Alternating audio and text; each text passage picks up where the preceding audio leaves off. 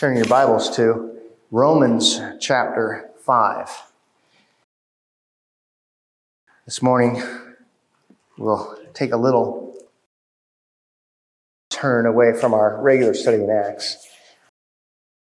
So before we do, I just want to pray.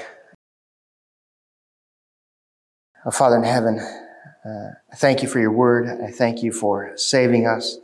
I thank you for our eternal security that grace converted us and that it is grace that will bring us all, all the way to its consummation in your presence.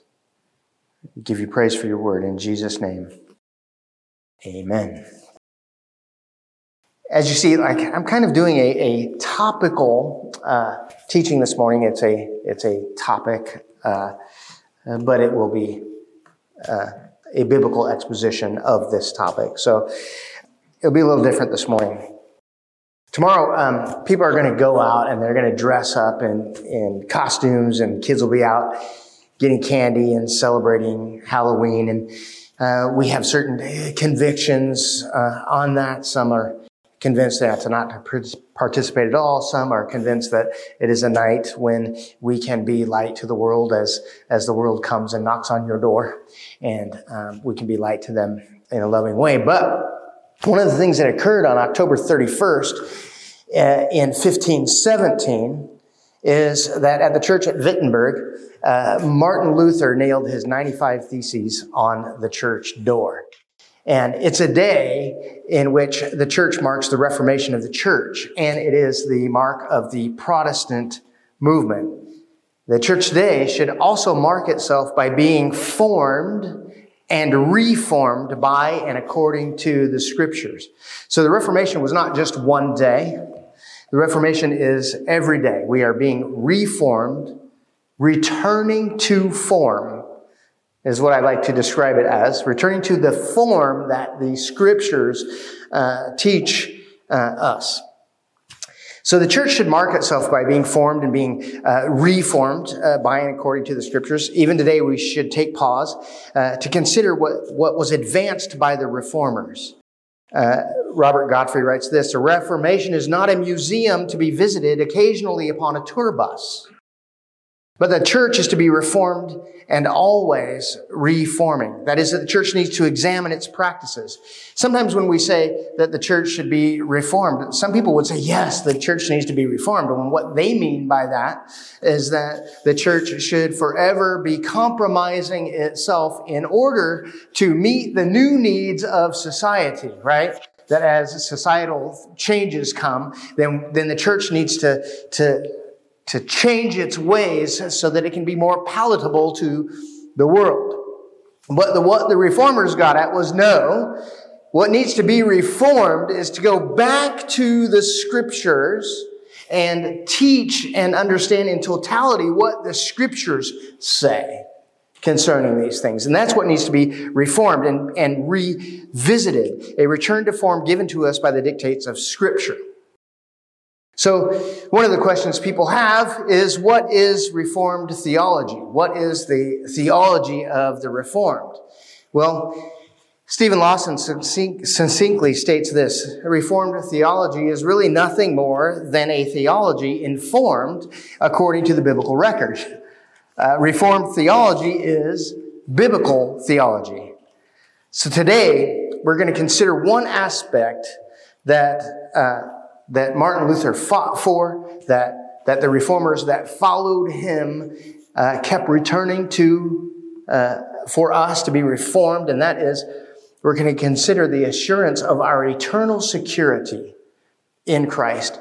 That eternal security is brought to us according to the doctrine of grace.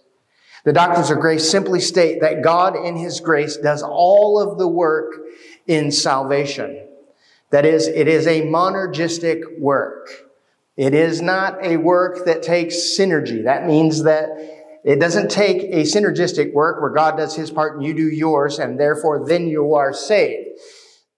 Salvation is a work of God from beginning to end.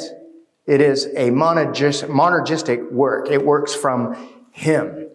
And what we understand about this is that if it is God's work alone, salvation from beginning to end, the only thing that humans contribute to their salvation is the sin that made it necessary to be saved. So what we're going to do is we're going to pray again, then we're going to read the text from Romans 5, uh, uh, verses 1 through 11. Then we'll make some observations and applications from uh, the text. Let us pray. Father in heaven, uh, may your name be exalted among us this morning. We ask for grace to align our will with yours. Help us, Lord, to surrender to the good things that your will is accomplishing in, in establishing your kingdom here on earth as it is in heaven. By grace, enlighten our minds to understanding, inflame our hearts to love, and move our will to obedient faith. In Jesus Christ, we pray. Amen. Romans chapter 5. I've entitled our, passage, our, our message this morning, Eternally Secure. Chapter 5, verses 1 through 11. Therefore, since we have been justified by faith, we have peace with God through our Lord Jesus Christ. Through him, we have also obtained access by faith into this grace in which we stand. And we rejoice in hope of the glory of God. Not only that, but we rejoice in our sufferings, knowing that suffering produces endurance, and endurance produces character, and character produces hope. And hope does not put us to shame because God's love has been poured into our hearts through the Holy Spirit who has been given to us. For while we were still weak at the right time, Christ died for the ungodly. For one will scarcely die for a righteous person, though perhaps for a good person one would dare even to die. But God shows his love for us in that while we were still sinners, Christ died for us. Since therefore we have now been justified by his blood, much more shall we be saved by him from the wrath of God. For if while we were enemies, we were reconciled to God by the death of his son, much more now that we are reconciled, shall we be saved by his life. More than that, we also rejoice in God through our Lord Jesus Christ, through whom we have now received reconciliation. This is God's word. This is the P in the tulip. T U L I P is an acronym that is used to summarize Reformed theology or to summarize the doctrines of grace, or in other words, to describe the monergistic work of God in salvation. Ephesians 2, 8 through 9 says, For by grace you have been saved through faith, and it is not your own doing. It is the gift of God, not a result of works, so that no one may boast. You see, what we see is that from conversion to consummation, salvation is God's work. It is grace that saved you. It is grace that is currently saving you. And it is God's gracious act that will bring you all the way into his eternal presence. Our text today is concerned with the P in the tulip. But before we define the P in the tulip, I want to unpack the summary of God's grace in the acronym T-U-L-I-P, tulip. T, total depravity. This describes the total effect of sin upon a human. This could be reinstated as man's total inability a person is infected with sin such that the whole person is damaged by sin, such that they have no remedy in themselves. An act of God's grace is needed to take them from death to life. Again, in Ephesians 2, and you were dead in the trespasses and sins in which you once walked, following the course of this world, following the prince of the power of the air, the spirit that is now at work in the sons of disobedience, among whom we all once lived in the passions of our flesh, carrying out the desires of the body and the mind, and were by nature children of wrath like the rest of mankind. Verse 4, but God, there's a description of the total depravity, total inability of man in the beginning of that, that uh, chapter. And then in verse 4, there's a transi- transition. But God, who is rich in mercy, right? It is God's work in saving us and God's work alone because we as humans are unable. The U in the tulip is unconditional election. That is, that God's grace is given to those he has chosen, not based on any foreseen merit, not based on any good works that have been performed by anyone. He hasn't looked down the tunnel of time and then seen that you would or might act in a certain way. It is God's good love. It's unconditional. There's no condition by which you, uh, that you in yourself can do or act in which you'll be saved. It is God's grace and His chosen mercy upon you that saves you. See, Romans 9, 11 says, though they were not yet born and had done nothing, uh, had done nothing either good or bad, in order that God's purpose of election might continue, not because of works, but because of Him who calls. Verse 16 says, that it depends not on human will or exertion, but depends upon God who has mercy. As I said before, God has never looked down the tunnel of time and learned anything about the human condition. He's not looking down the tunnel of time and learning something about the human condition that would then merit him to give a person grace. But he chose us in him before the foundation of the world. The L in tulip is limited atonement. Some people have trouble with this one, but this one is great grace and good news, friends. It is this, that Jesus' death actually accomplishes what God sent him to do. That the atoning death of Jesus on the cross does not make salvation possible. It actually secures it for God's chosen people. It actually does what God intended it to do. Jesus' atoning death doesn't merely make it possible, but for those whom God has chosen, it actually and particularly accomplishes salvation in them. As we uh, see in Acts, as many as were appointed to eternal life believe. It actually accomplishes salvation for us. The atoning death of Jesus accomplishes it. The I in tulip stands for irresistible grace, otherwise known as the effectual call. The Spirit who calls affects an actual transformation of whomsoever God chooses. The Spirit is never ever frustrated that one whom God would call would fail to repent and believe.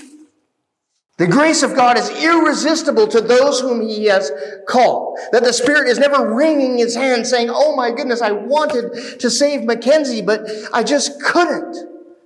She resisted. It's irresistible. It actually affects what God That is good news that God is not impotent, friends. That is really good news. People sometimes don't like even that truth. That grace is irresistible that he somehow has invaded our will to save us. Yes, he did. I am so glad that he invades our will because our will is captured by sin. It is in bondage, enslaved. I'm so glad for the irresistible grace of God that God would take and destroy my free will. Because my free will was never free at all. My free will was enslaved to sin. And I'm so glad that God invaded me to save me. Right? Nobody ever fails to come whom God has called to a saving knowledge of Jesus Christ. Because Ezekiel 36 says, And I will give you a new heart and a new spirit I will put within you. That sounds like God's forcing himself on you, right? Are you opposed to that? I will give you a new heart and a new spirit I will put within you, and I will remove the heart of stone from flesh and give you a heart of flesh. I will put my spirit within you, and I will cause you to walk in my statutes and be careful to obey my rules. And now, as we hear in our passage in Romans 5, is the P in the tulip. It is known as the uh, perseverance of the saints. Those who have been converted by grace will be held, held by grace and preserved.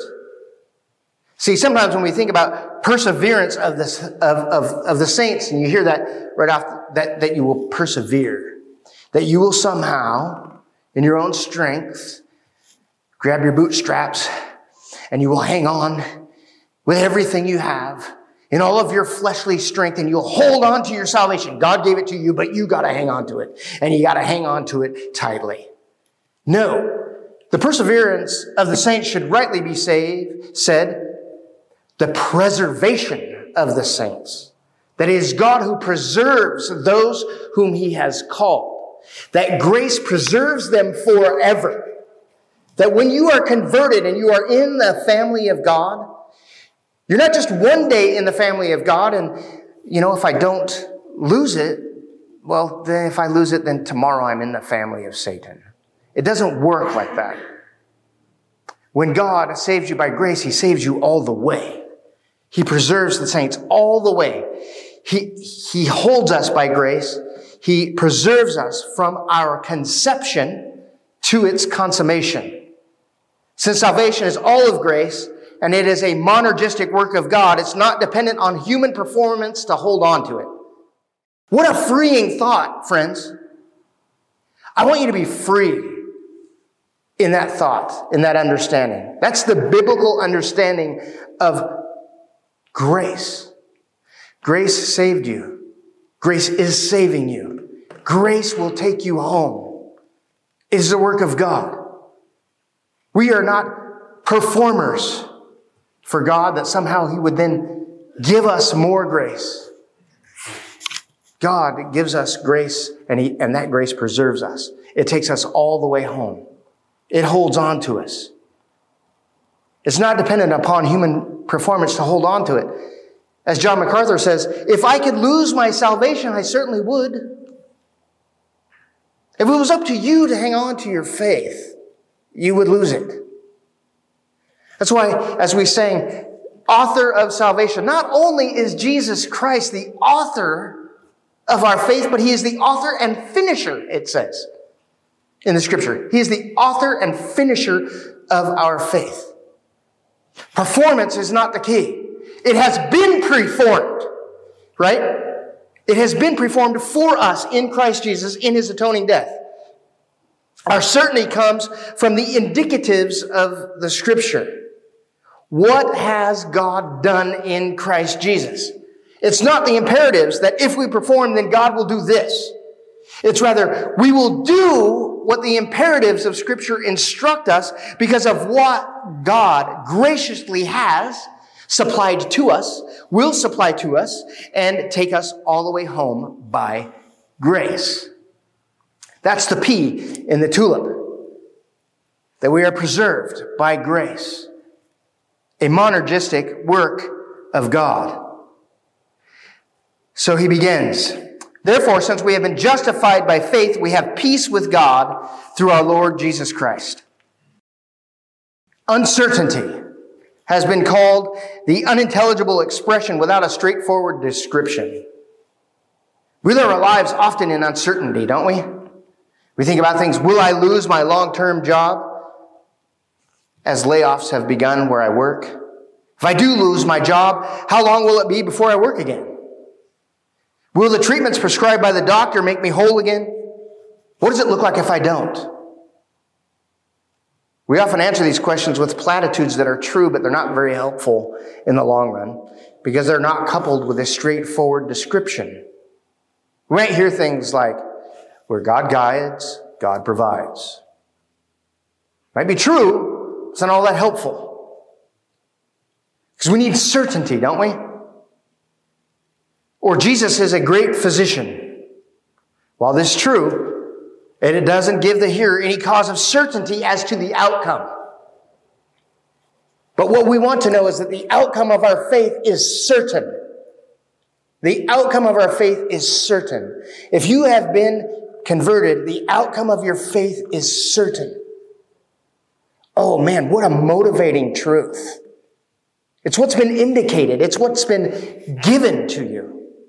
The question before the Roman church seems, church seems to be, how can we be certain that we will remain among the saved at the end?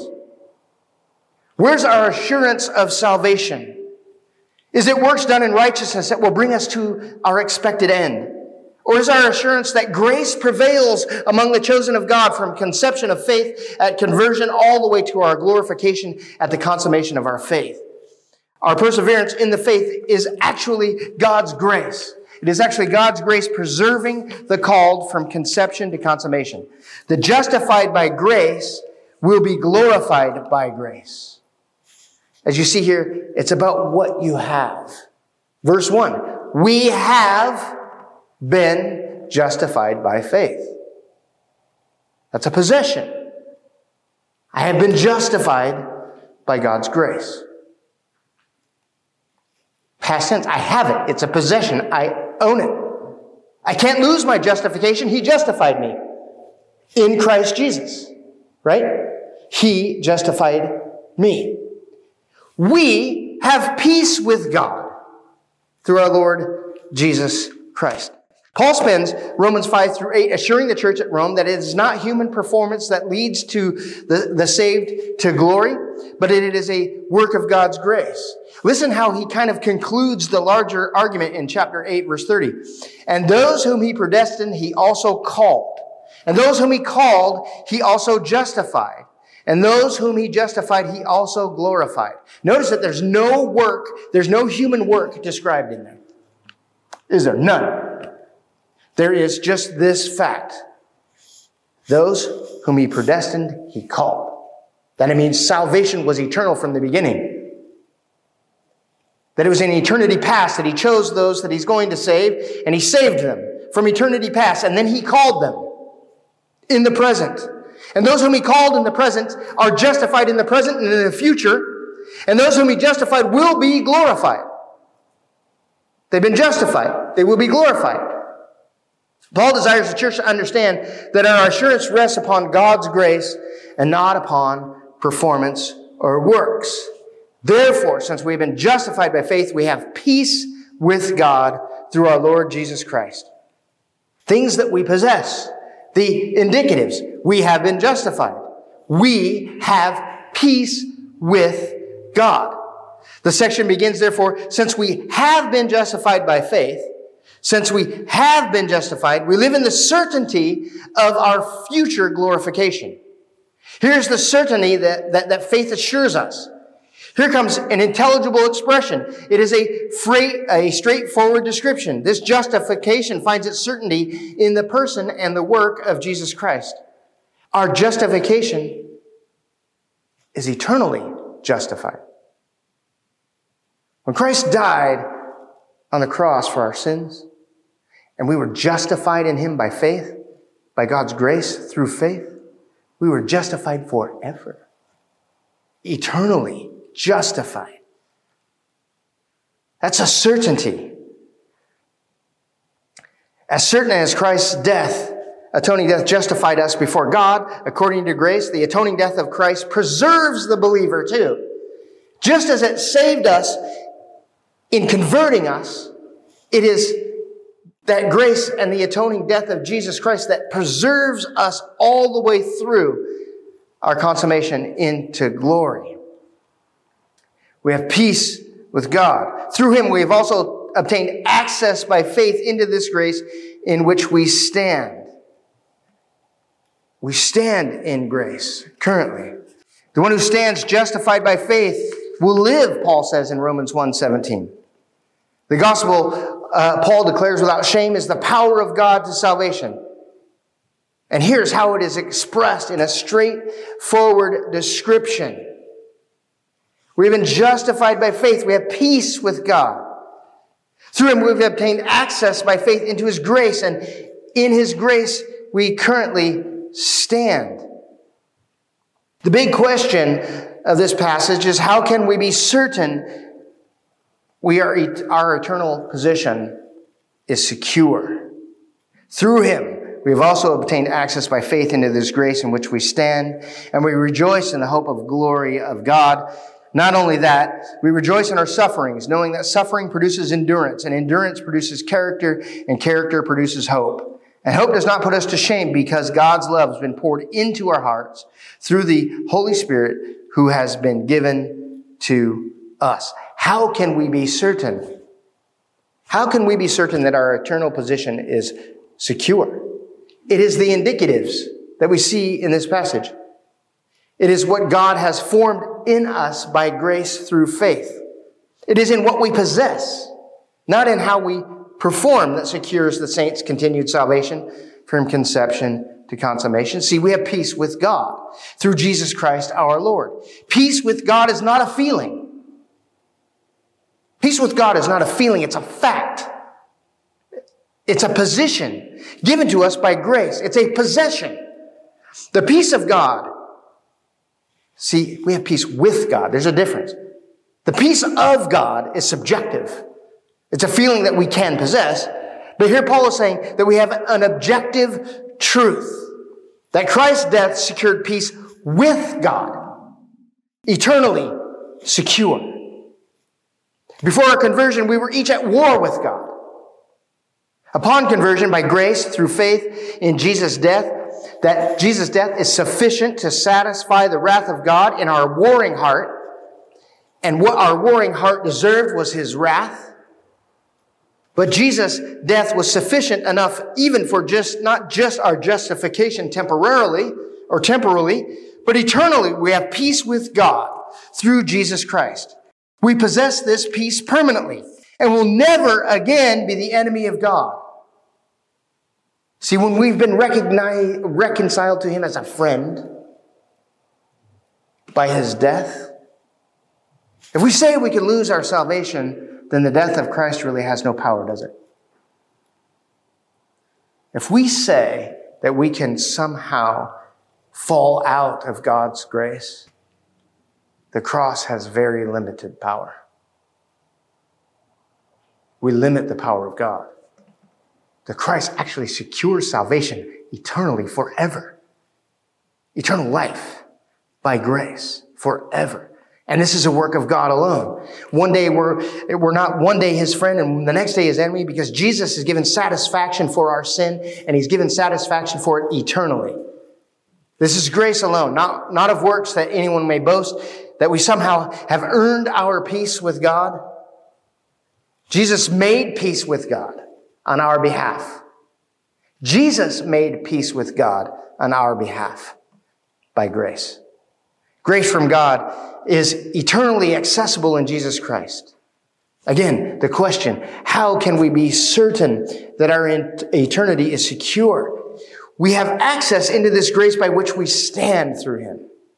We have continued access to this grace as we stand in Jesus Christ. Again, that's the question in the end. That's the question when Jesus comes again. Who will be able to stand? as those who stand in God's grace in Jesus Christ and stand in his atoning death. We now can rejoice in the certainty that we will one day fully experience the weightiness of God himself. Notice what he says. We rejoice in hope of the glory of God. Confident that since we are eternally secure, we will one day feel, sense, and be in the presence of the full weight of God's glory. One day we will, it won't be like a, a shadow that passes by as it was to Moses. The glory just sort of passed him, right? It won't require a priest just one day a year to go on our behalf as it was for Israel. We hope not as the world hopes in ambiguity, but we have certainty in Christ. We have been born again, as Peter says, and as Peter describes it, to a living hope. We can now find joy in the midst of troubling circumstances because we know something. We know that suffering is not eternally destructive. Notice this. We rejoice in our sufferings, knowing that suffering produces endurance. And endurance produces character, and character produces hope. We know that suffering is not eternally destructive. The things that we experience in this life that stink, that we don't like, they're not eternally destructive. They're actually forming us. They produce something in us by God's grace. They don't destroy us. Produces character, which produces hope. This hope is not like the world's hope. It's a hope that is certain. And we live in the unashamed joy that the powerful gospel has wrought in us because God, the God that we believed, has filled us with his love. That when we were converted, he gave us his Holy Spirit as a comfort and a surety of the completeness of his saving grace in our lives. How can we be certain our eternity is secure? For while we were still weak at the right time, Christ died for the ungodly. Verse 6. For one will scarcely die for a righteous person, though perhaps for a good person one would dare even to die. But God shows his love for us in that while we were still sinners, Christ died for us. How can we be sure and certain that our eternity is secure? Because Christ's love is superior to ours. This describes a superior love, doesn't it? While we were helpless and ungodly sinners, Christ died for us. Not only were we weak, it was without possibility that we could even dig ourselves out. And that while we were enemies with God, He saved us. Not just without God, when we were opposed to the things of God, that He died. We weren't just without Him. We opposed Him. When we were opposed to Him, He died for us. That's a superior kind of love, isn't it? Because he uses this human analogy, doesn't he? Scarcely one would die for another. Maybe for a righteous man, someone might die. That's human love.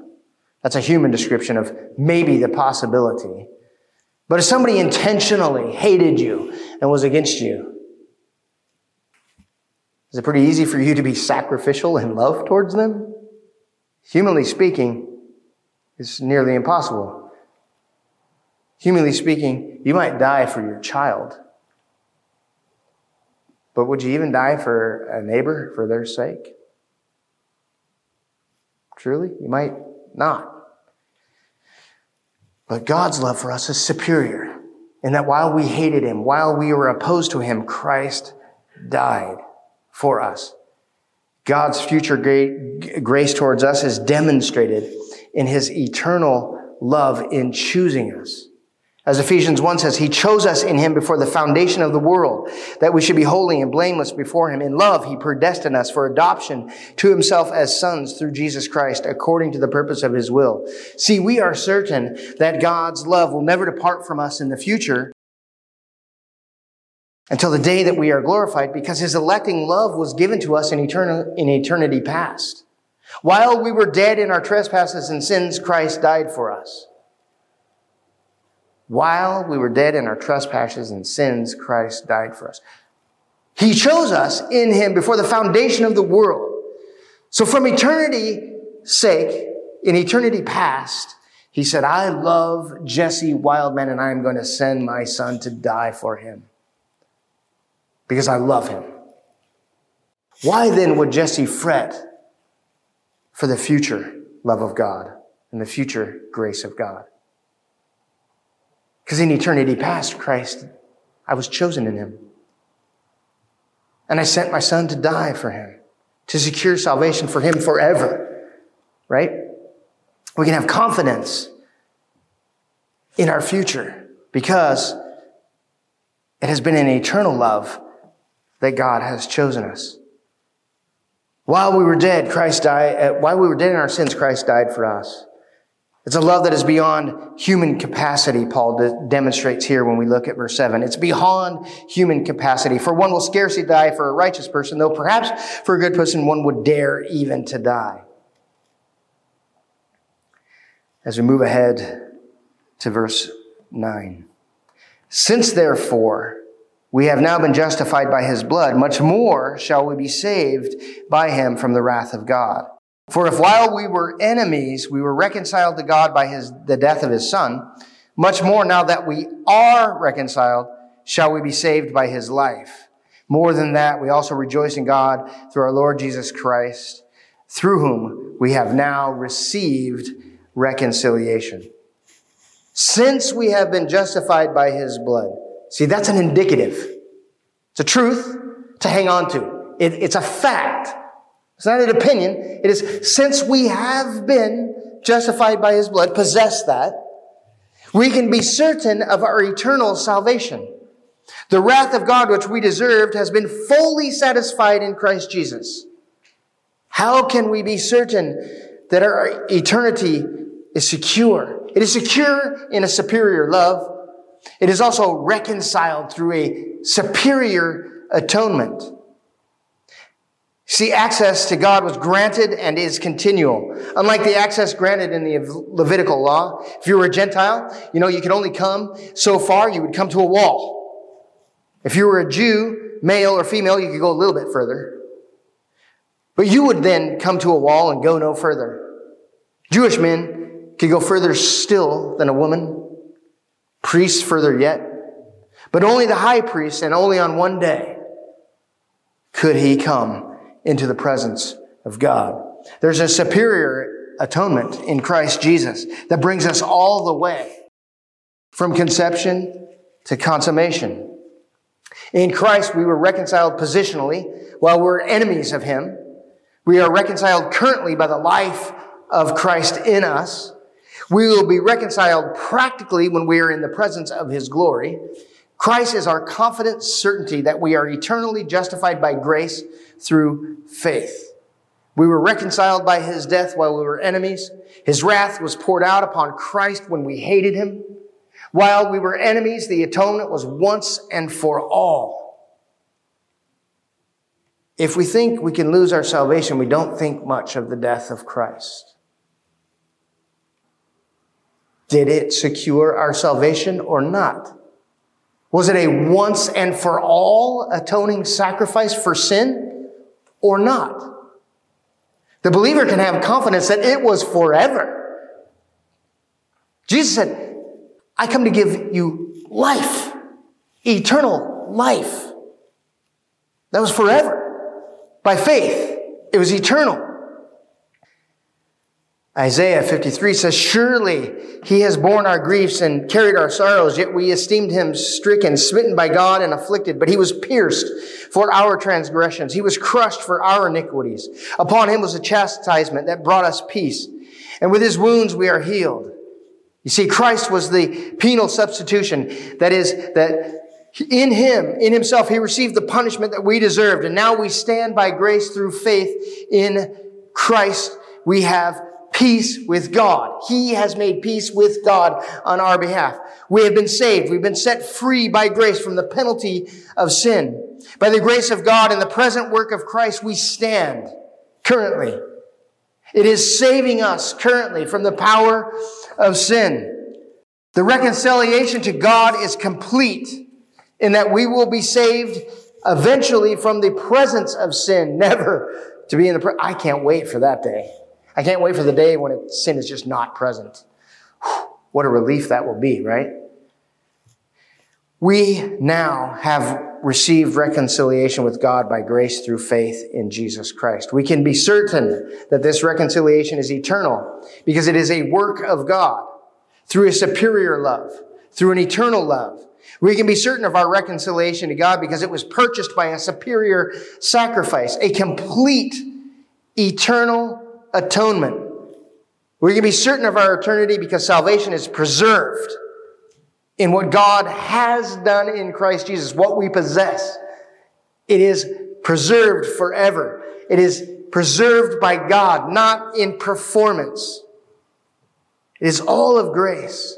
I think sometimes we don't understand grace. We understand grace to be like this thing where you get a pass for messing up.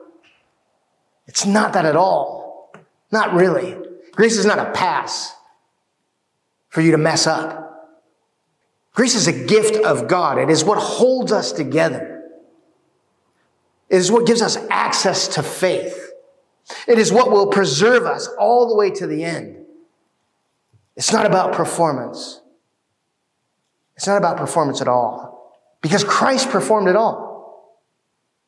2 Corinthians 5:21. He made him who knew no sin to be sin for us that we might become the righteousness of God in him. Who does the performing? Jesus. Jesus does the performing.